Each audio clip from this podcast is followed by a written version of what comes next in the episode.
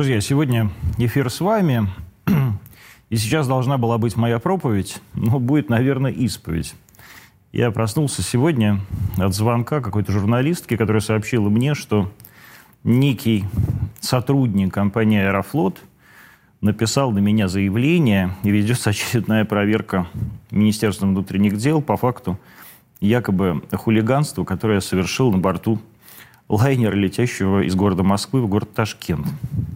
Ну, друзья, мне 48 лет, никаких дебошей, как утверждается, я, естественно, не устраивал. Я, возможно, слишком громко и эмоционально разговаривал ну, по телефону, причем не на рулежке, а еще не закончилась посадка. И какому-то человеку, судя по всему, работающему как раз в компании «Аэрофлот», это не понравилось. Он начал терроризировать э, бортпроводницу. Бортпроводница ахнула, побежала ко мне, и в итоге меня сняли с самолета. А не было, конечно, в самолете никаких полицейских, никто никого не вызывал, потому что я просто встал и вышел. Вместе со мной был мой помощник. А, мы уже лишились, естественно, из-за этого всего двух билетов бизнес-класса, гостиницы в Ташкенте. А самое главное, я решился встречи со своим братом, на которой у меня было всего 4 часа, пока меня еще не объявили в международный розыск по делу, которое завели на меня, вернее, уже осудили, по которому меня в так называемой Украине. А, крайне говоря, я уже устал от всех этих проверок, хочется мне уже просто повеситься и сказать, ребят, отстаньте вы от меня, я уже забыл про ваш аэрофлот. Но самое главное, удивляет меня здесь две вещи. Первое, это позиция самой компании, которая вместо того, чтобы позвонить мне а, и спросить, Антон Вячеславович, что там у вас случилось? Давайте мы как-то а, поговорим. Тем более, что я написал пост э, и звал президента компании «Аэрофлот» к себе в эфир. Компания «Аэрофлот» на связь не вышла. И вместо того, чтобы вообще со мной поговорить, какой-то ее представитель пишет на меня уже спустя две недели или сколько там времени заявление. А это, конечно, очень смешно, но, ребят, ну есть же у вас камеры же. Видите, что нет никакого хулиганства. И вообще ничего не было. Но больше всего меня поражает позиция моих коллег. Вот, например, открываю я сегодня сообщение в ТАСС. И телеграфное агентство Советского Союза сообщает мне, что я устроил дебош, а вот меня вывели полицейские, и теперь вот трали-вали, начинается эта проверка. Никто мне, например, из ТАССа не звонил. Никто моей позиции в ТАССе не интересуется. Никаких официальных комментариев, как я выяснил сегодня, Аэрофлот им тоже не давал. То есть это просто какой-то слив.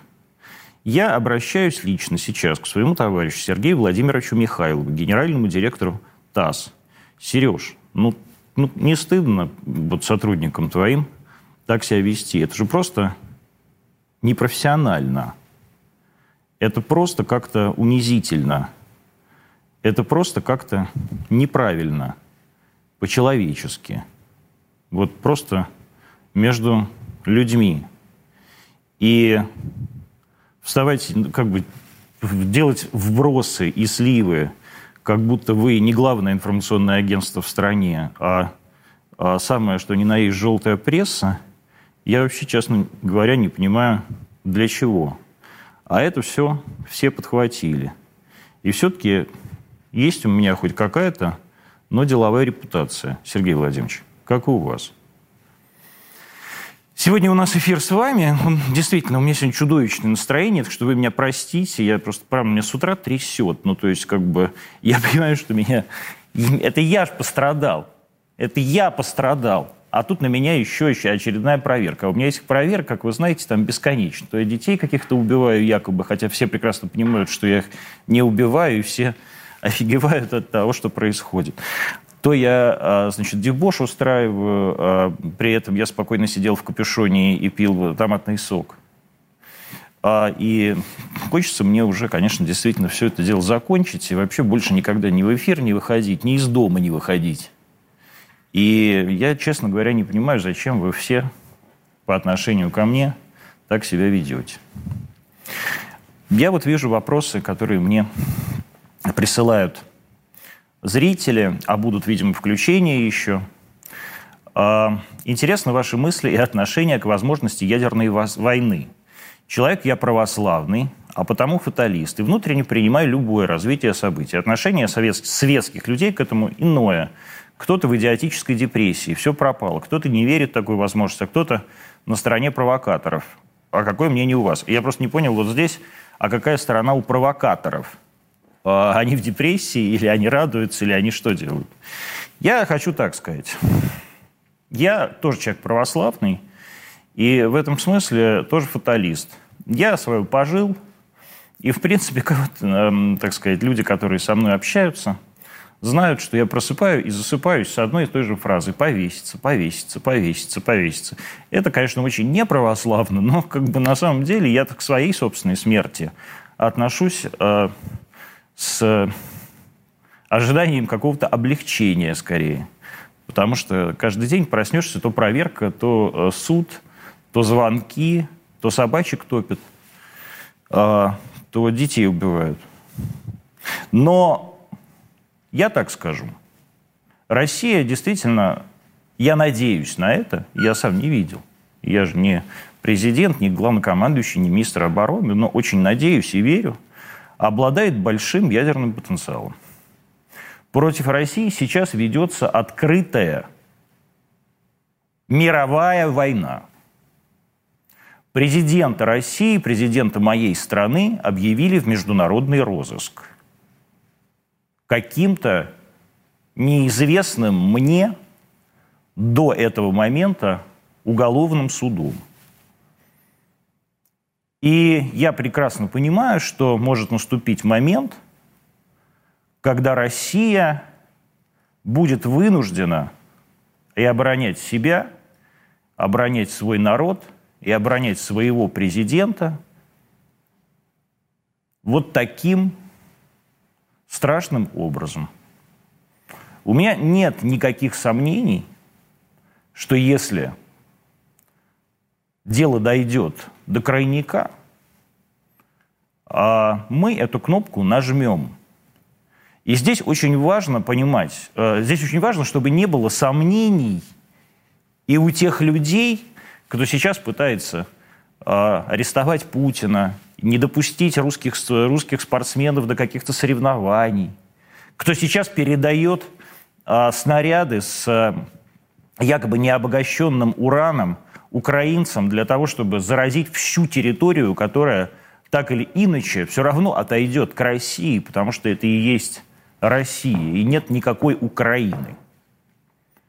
И все эти люди, кажется, и судя по тому, что они там говорят в прессе, совершенно не верят в то, что ядерное оружие может быть применено, хотя сами эти люди это ядерное оружие и применяли, как мы помним, в Хиросиме и Нагасаки в 1945 году.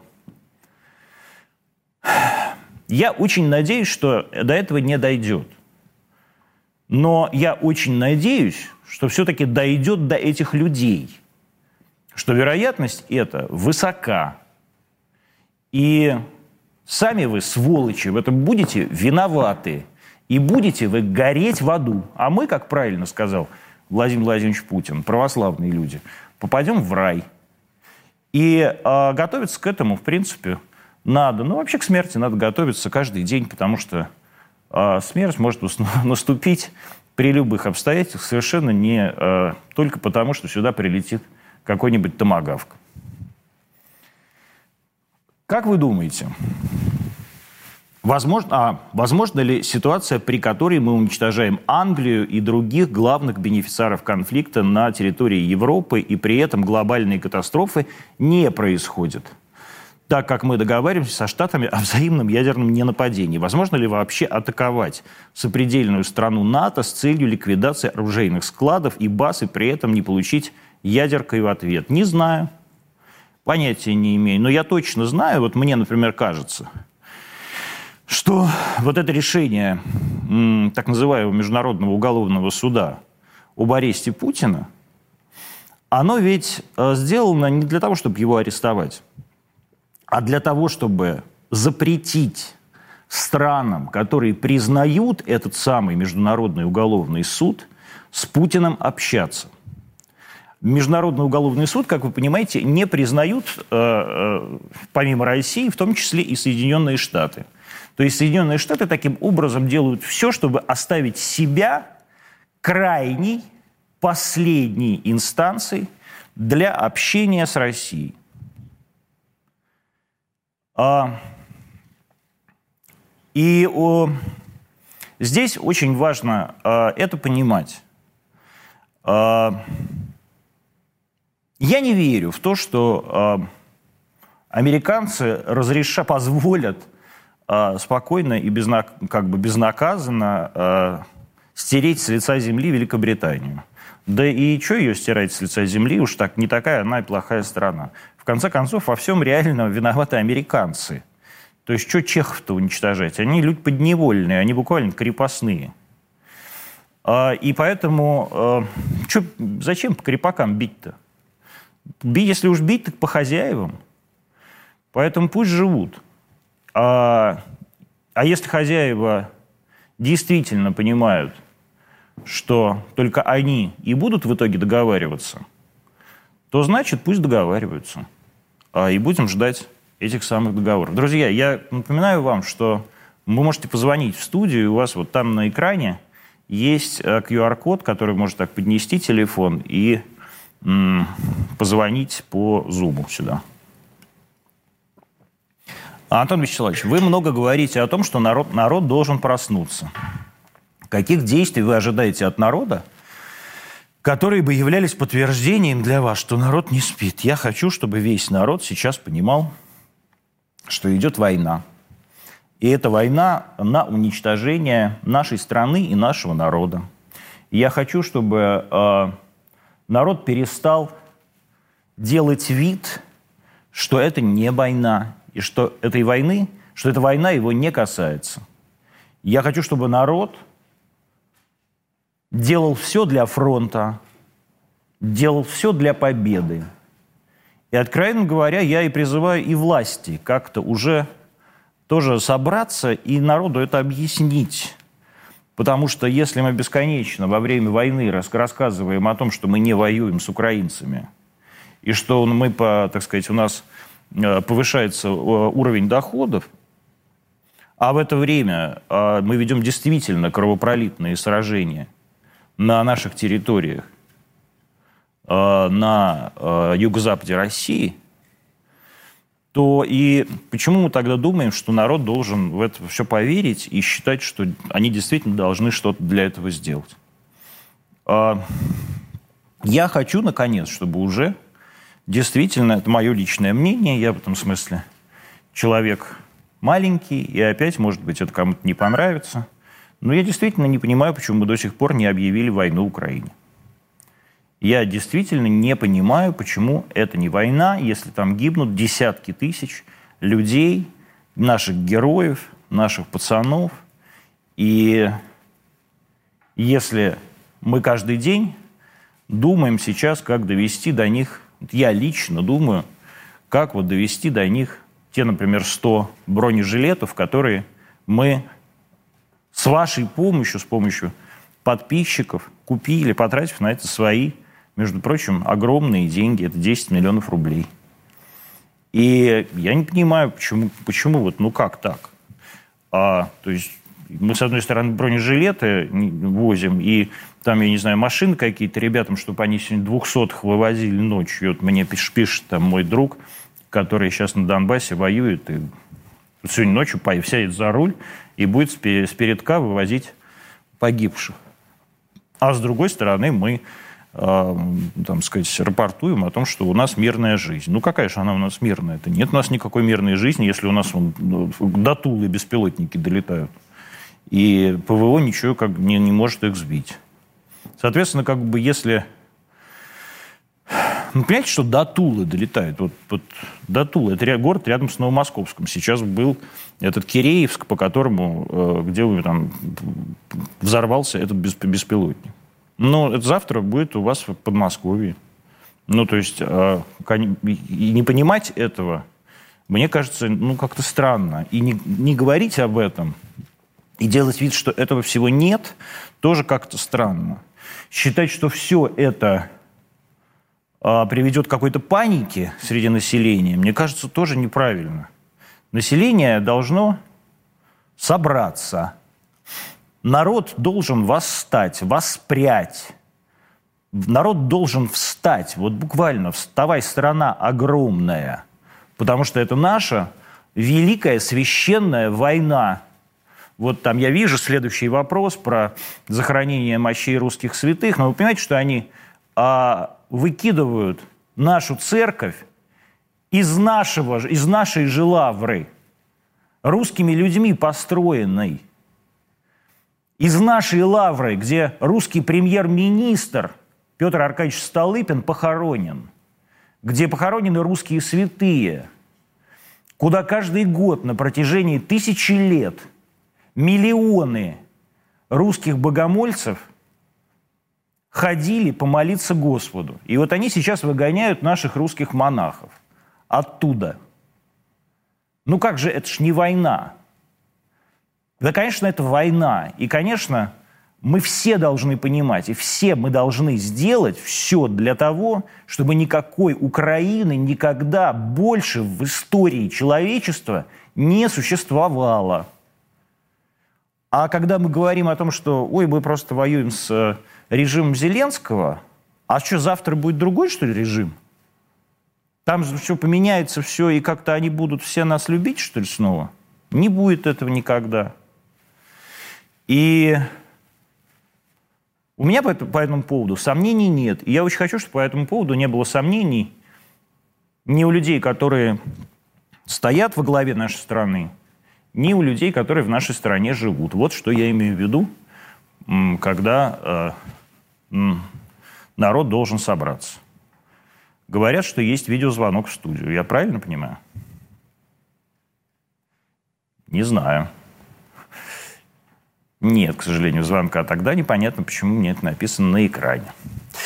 Почему ценности консерватора – это вера, семья, справедливость? К семье вопросов нет. Но что делать атеистам и людям правых взглядов, для которых свобода важнее справедливости? Значит, во-первых, я считаю, что вы неправильно понимаете не, не, неправильно понимаете э, вообще слово «правый».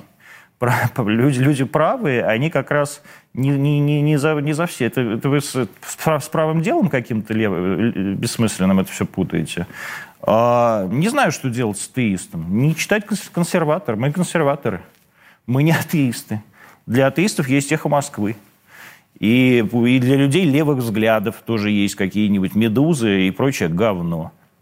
А мы как бы работаем для того, чтобы люди русские помнили, что действительно, мне нравится здесь, что к семье вопросов нет. А почему? Может, люди какие а почему вы не спрашиваете про каких-нибудь там child-free или так далее, а, которым, может, это тоже не очень приятно. У нас есть своя идеология, это своя идея, это идея консерватизма. Идея консерватизма, она очень привлекательная, эта идея очень удобная, потому что на самом деле идеи левые – или, как вы говорите, правые, не понимая о том, что такое на самом деле правые. Правый – это я вот правый. Я вот, может, даже ультраправый.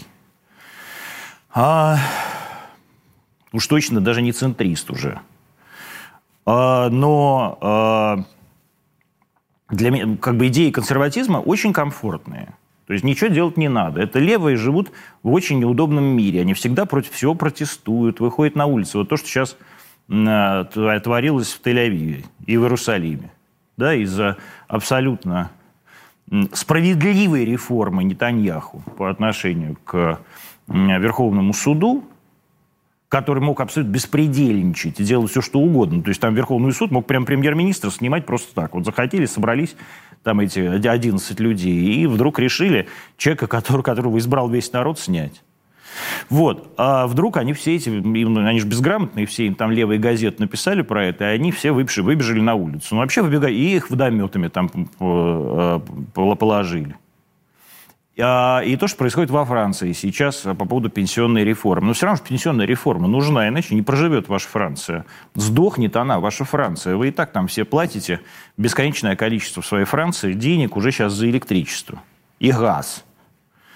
А люди выходят на улицу, и их снова водометами. То есть быть левым неудобно, некомфортно. Быть консерватором, быть правым очень комфортно. А живите в своем доме, стройте на своей земле, ходите в свою церковь и требуйте, если вы хотите что-то требовать, сами от себя и от своей земли, действительно справедливого отношения к себе, справедливого суда, справедливого разбирательства. Вообще вот справедливости, то есть моя вот история про Саерофлот, это же история про справедливость на самом деле – и я, почему у меня такое очень плохое настроение? Потому что я себя чувствую несправедливо униженным и обворованным. Несправедливо. То есть, если бы я думал, если бы я знал, что э, это справедливо, я бы так не, я, я бы сказал, простите меня, пожалуйста, я, я виноват. Но я, я не виноват. Вот. И э, в этом смысле консерватизм, он очень удобен. И я поэтому вас всех призываю быть консерваторами, будьте правыми. Потому что Сила в правде. Антон Вячеславович, состоится ли поездка с Марьяной, как вы обсуждали в эфире, будут ли еще фильмы о Новороссии? Может быть. Мы сейчас обсуждаем это и обсуждаем э, поездку в том числе и э, в ДНР, ЛДР, может быть, в Запорожье, может быть, на Херсонщину, может, и еще куда. А, и для меня это как бы важная тема. Я про нее всегда, всегда говорил, ну, по крайней мере, там уже последние два года говорю, сколько там программа Антонима есть. И буду говорить, пока эта война не закончится нашей победой. А, и я буду считать каждый день людей, которые там воюют, и которые там живут, и которые погибают за нас, за всех. И вот за нашу веру, и за нашу семью, и за нашу справедливость буду считать героями. А будет ли это поездка с Марьяной, будет ли это поездка не с Марьяной, или будет это просто что-то, но что-то будет, да. Просто мне сейчас надо как-то немножко организовать быт студии Антонима. Не хотите ли снова пригласить депутата Бурматова в эфир, поговорить о том, что изменилось с тех пор, как вы в первый раз с ним разговаривали? Речь идет, видимо, о, там сказать, истории с собаками. Я могу сказать вот э, как некий инсайт такой. Значит, недавно было совещание у э, вице-премьера Абрамченко. На этом совещании были буквально, все оно состояло из док-хантеров. И все они рассказывали, э, значит, вице-премьеру Абрамченко, которая курирует как раз э,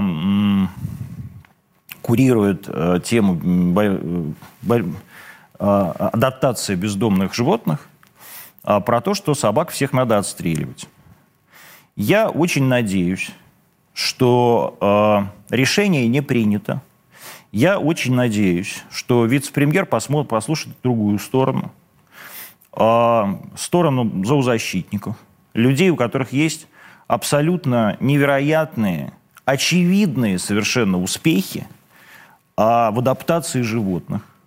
То есть мы можем посмотреть, например, вот как происходит адаптация животных и вообще борьба с бездомностью да, животных, бесхозностью а в Балашихе и такого же размера в Астрахани.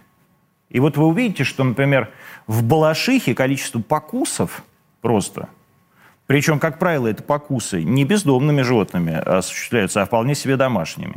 Так вот, количество покусов, количество покусов а в Балашихе в сотни раз ниже, чем в Астрахани. А Астрахань – это вот как раз те люди, которые были сейчас у Абрамченко и рассказывали Абрамченко о том, а, как надо животных отстреливать.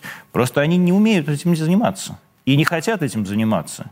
И не хотят животных адаптировать. Они хотят их убивать. И на... Потому что убить дешево, а бюджет вот такой. А, соответственно, вот я очень надеюсь, что это будет. А Бурбатова я всегда рад видеть. Э, Бурбатов, приходи, пожалуйста. У нас есть какой-то первый звонок, говорят. Здравствуйте. Здравствуйте. Здрасте. Да, Антон, здравствуйте. А, у меня немного такой приземленный вопрос. А, я все-таки больше про бизнес. А, скажите, пожалуйста, вот смотрите, сейчас а, такая идет ситуация, то нам Турция закрывает параллельный импорт и вывешивают списки то, чего в Россию возить нельзя, то потом приходит информация, что Казахстан, а, в свою очередь, тоже будет закрывать параллельный импорт. Но вот как по вашему мнению, работать российскому бизнесу, который все-таки на 97% завязан на импортное оборудование, высокотехнологичное оборудование. А, и, ну, на ваш взгляд, какие будут пути применяться нашим правительством а, для решения этого вопроса? Ну, потому что мы все прекрасно понимаем, что не можем мы сегодня произвести и разработать те технологии, которые сделаны в Европе, там, не знаю, в Китае и тому подобное. Да? То есть, ну, как бы мы не можем сами это сделать и не сможем в ближайшие десятилетия. Но при этом что мы получаем? Что бизнес какое-то время остановится и будет полная разруха в IT-технологиях и тому подобное. Вот такой вопрос. Ну, во-первых, с Китаем у нас, насколько я понимаю, нет параллельного импорта. У нас с Китаем есть прямой импорт. Э, Китай не присоисняется к санкциям против Российской Федерации, по-моему, не собирается, судя по визиту э, председателя Си в Москву. А, э, значит, я не согласен с тем, что на все, на, на все должно уйти какое-то десятилетие. Мне совершенно это непонятно. Чему должны быть десятилетия на это уходить? Мы, знаете, так вот я помню, знаешь, когда вот перестройка начиналась, или там, как, и когда стране жрать было нечего, все рассказывали, что мы там без, без окорочков Буша не проживем никогда. А что-то нормально прожи, прожи, проживем мы без окорочков Буша, и сами еще заваливаем этой курятиной весь мир, и хлебом заваливаем теперь весь мир. А я вот родился в стране, где хлеба не было своего. Мы его в Канаде покупали. А, а что сейчас все как бы это умеем делать. И у нас есть действительно большие про, ну, такие провалы, да, когда в 90-е годы американцы, именно американцы, заставляли русскую власть отказываться буквально от целых отраслей. В частности, например, от э, э, гражданской авиации. Да, и теперь у нас в сущности нет гражданской авиации как таковой. Но э, я абсолютно убежден, что э, через 10 лет она у нас будет.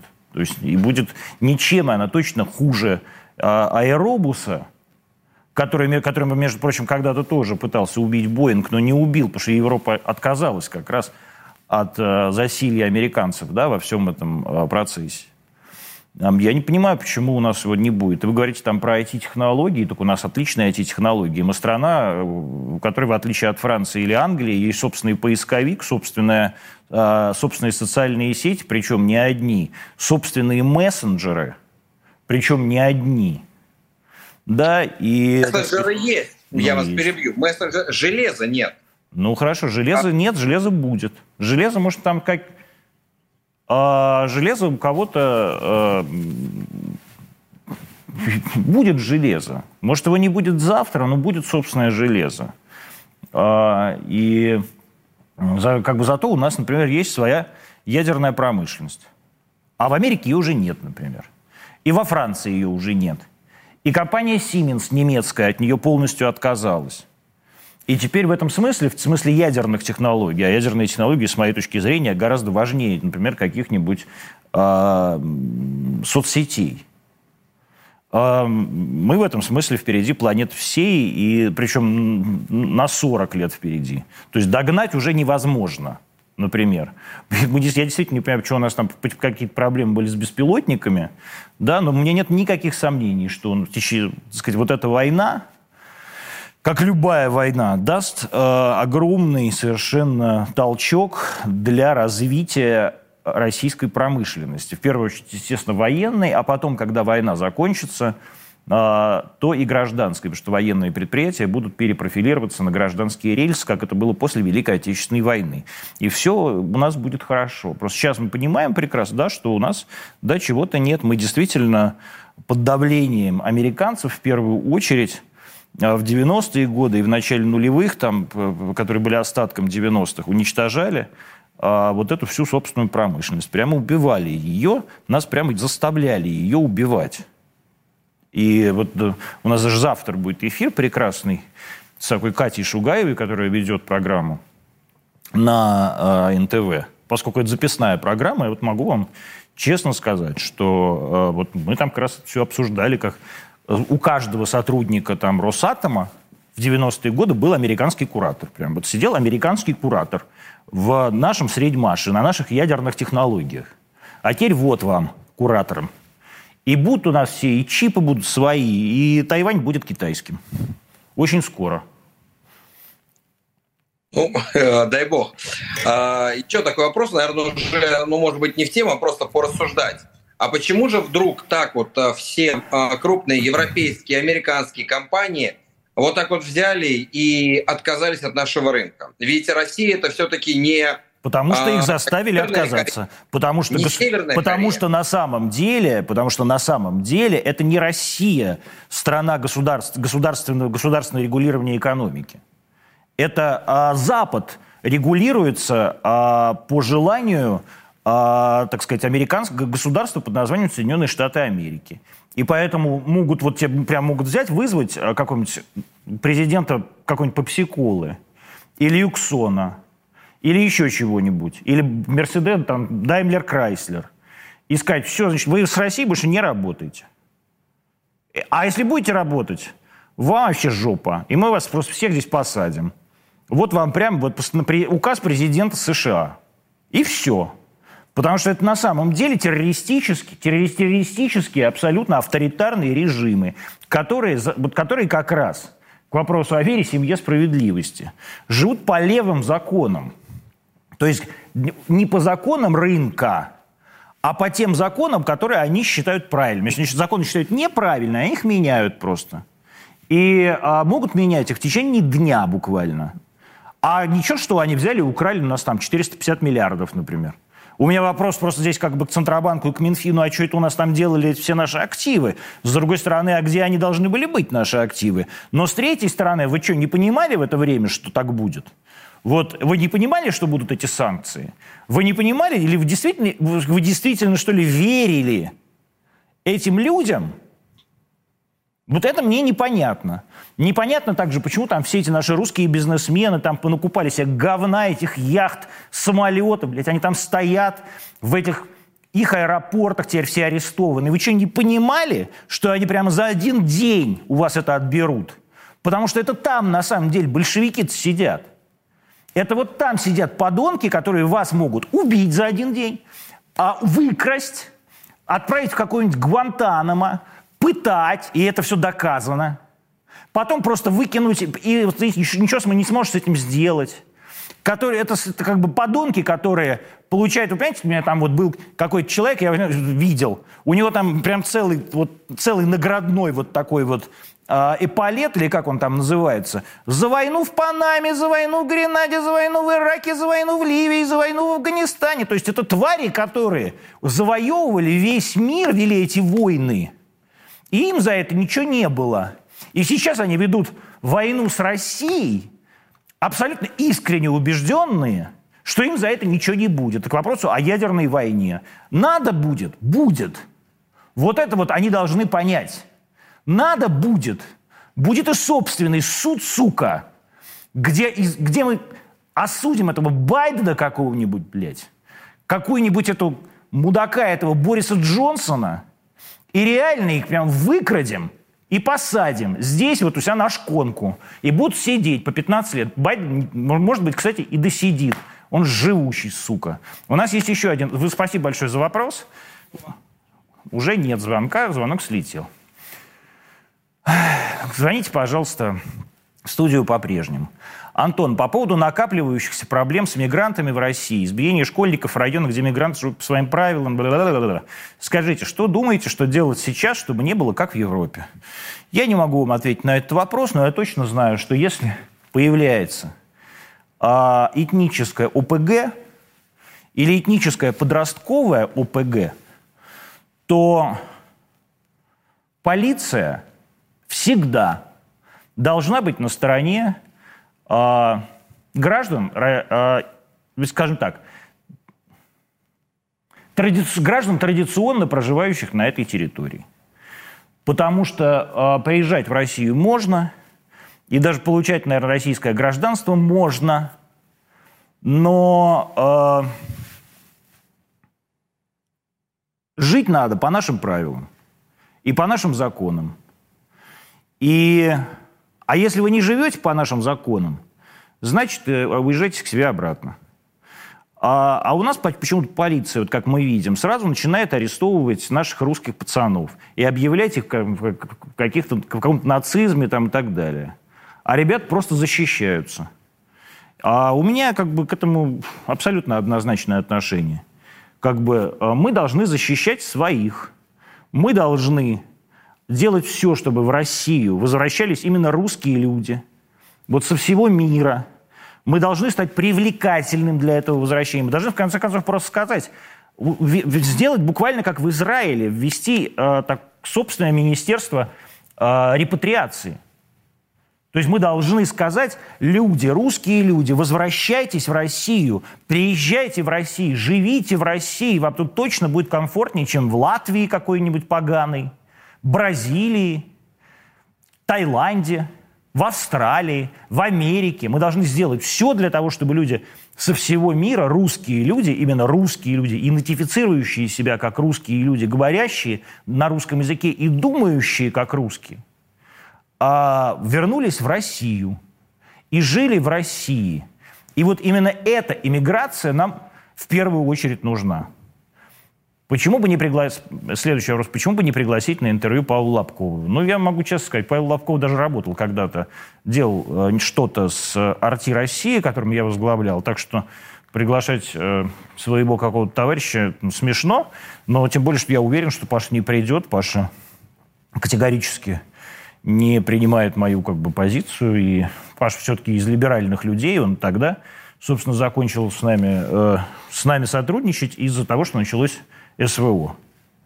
И я мне не о чем как бы в этом смысле с ним говорить. Ну, то есть у меня нет никакого сейчас желания э, в стране, в которой действительно куча людей сомневающихся, э, еще сеять сомнения. Не надо сомневаться – надо делать все, чтобы э, мы победили. Возможно ли к воплощению идеи размещения нашего технического ядерного, э, в смысле тактического ядерного оружия в Латинской Америке? Я думаю, да. Почему нет? Я считаю, что э, это, конечно, вызовет совершенно э, чудовищную истерику у американцев. Ну и что? А что дальше-то будет? Вот вы говорите, ядерная война что начнется? Вот мы все тогда же боялись, действительно, когда Карибский кризис начался. Он же из-за этого, собственно, начался, из-за того, что наши ракеты, в смысле, американцы э, ракеты свои разместили в Турции, а русские отправили ракеты в, на Кубу. Но как бы тогда все действительно верили в то, что русская, что искренне верили, что из-за такого может начаться ядерная война. Она вон, была не за горами буквально там за 16 лет до этого э, или за 17 э, бомбили Японию. А сейчас, я думаю, ну, покричат, повизжат, а, через... а какие еще, что они еще сделают? Еще одни санкции введут? Ну, куда, куда еще санкции? Вот против... Я, например, в санкции 42 стран, кажется, нахожусь. Или скольких-то там, что-то вот в, в этом районе. И еще вот с этим уголовным делом на Украине. И что дальше? И что мне от этого? Мне плевать на эти страны. Я никогда не хотел, никогда не хочу туда ездить, летать и так далее. Я вот в Узбекистан полетел только для того, чтобы с братом встретиться. А так для меня это была а, очень драматическая история. Поэтому как бы я бы разместил, например. Но с другой стороны, если честно, я вот мне все, я все время думаю, почему мы вот говорим, мы применим, применим, если что, мы применим. Так а почему? Давайте мы хотя бы уже возьмем и э, самое, проведем ядерное испытание просто. Просто покажем, что оно есть, напомним людям, что оно действительно есть, существует это ядерное оружие что это не миф, что это не какие-то там росказни. Потому что все забыли, что оно есть. Я вот родился, опять же, в стране, где каждую неделю прям программа «Время» сообщал. Сегодня на полигоне Семипалатинск проведено там, испытание а, очередная 10 мегатонн или что-нибудь такое. А вторым сюжетом, вот сегодня на там, этих самых французских, как они там назывались, эти острова, во французской Полинезии, на атолле там каком-то, французы провели тоже техническое ядерное. А сегодня на полигоне в Неваде так мир жил, и все верили. Вот тогда и был порядок. Потому что все верили, что оно летает, и оно взрывается. А сейчас просто никто не верит, что это возможно. Все считают, что от, сейчас Макдональдс из России уйдет, и русские от голода помрут. Нет, не помрут русские от голода из-за вашего сраного Макдональдса. А все мы помрем только из-за ядерной войны. И то еще говорят, не все помрут. Так что, может, кто-то и останется. Но не пиндосы. Пиндосы не останутся ни одного пиндоса.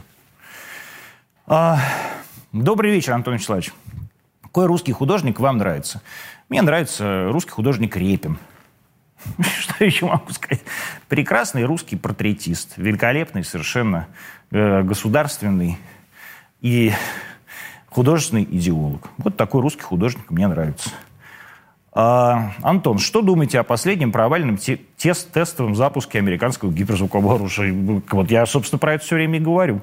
То есть мы-то как раз доказываем, что у нас оно летает, а они доказывают всему миру, что оно у них не летает. Так давайте мы еще миру докажем, что у нас оно еще и взрывается.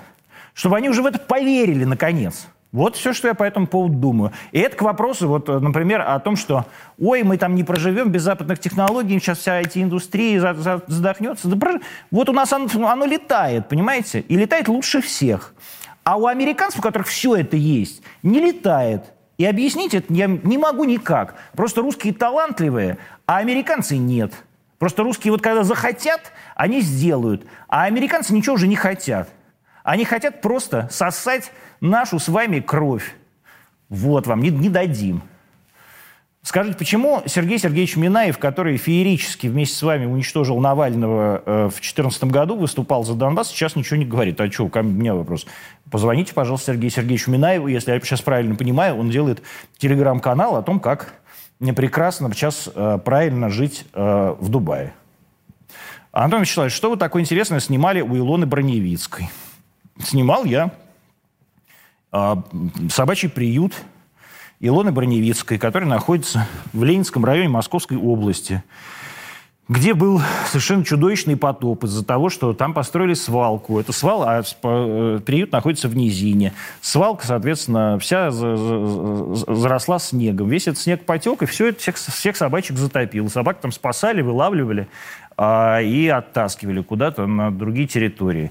А, полторы тысячи собак у Илоны, это частный приют, и это только один приют, есть еще несколько, по-моему. И в этом смысле она один из самых героических людей, как свои буквально деньги это все тащит. А, и ну, я хочу сказать большое спасибо, потому что я написал вам пост на следующий день, и в это же моментально включилась администрация Подмосковья, и там довезли какую-то помпу, начали работать тут же какие-то грейдеры и так далее. И в этом смысле как бы Воробьев молодец. И классно все сделал. А, и я очень надеюсь, что просто дальше Подмосковье будет как-то а, с большим вниманием вообще к этому относиться. А ну просто не представляете, что такое полторы тысячи собак и как это вообще выглядит. И когда выйдет действительно это видео, я не скажу вам пока, что это за видео, а, то вы тогда об этом все узнаете.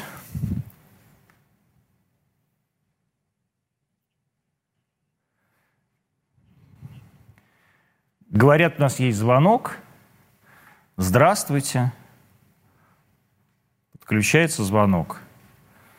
Я должен здесь что-то сейчас заполнить, какую-то паузу в словах, видимо. Но вы уж меня простите, коллеги. Да, здрасте.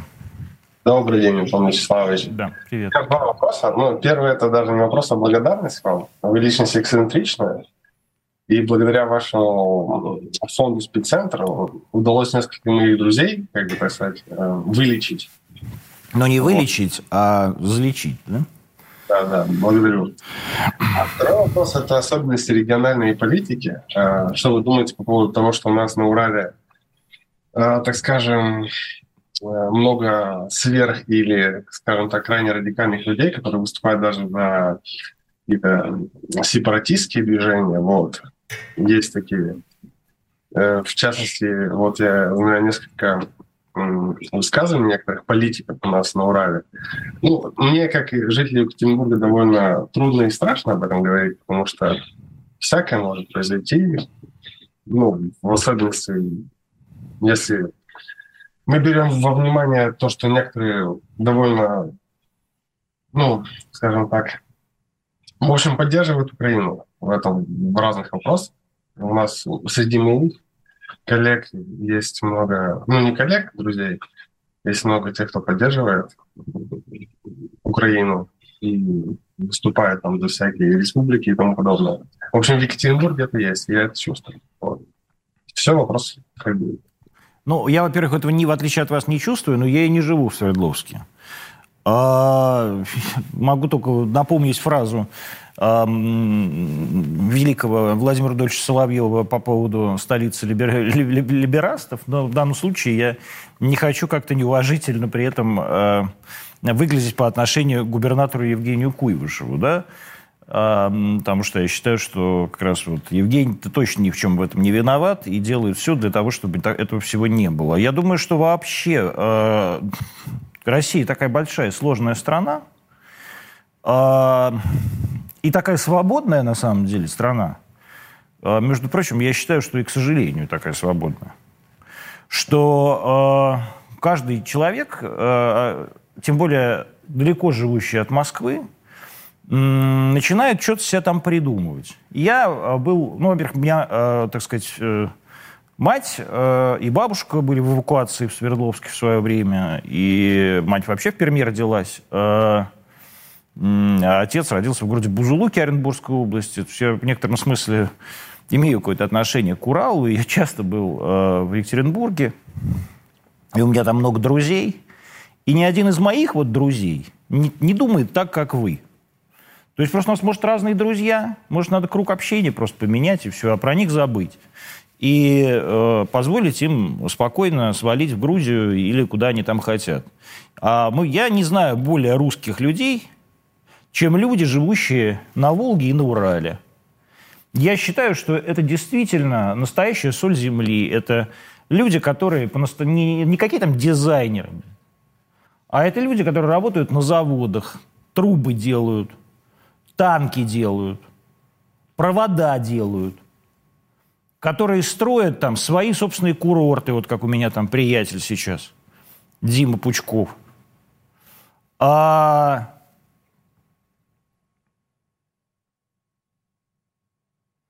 И я хочу сказать, что мне кажется, что никаких сепаратистских настроений на самом деле нет – а есть вот это какое-то, какое-то бесконечное желание просто каких- каких-то людей э, повизжать.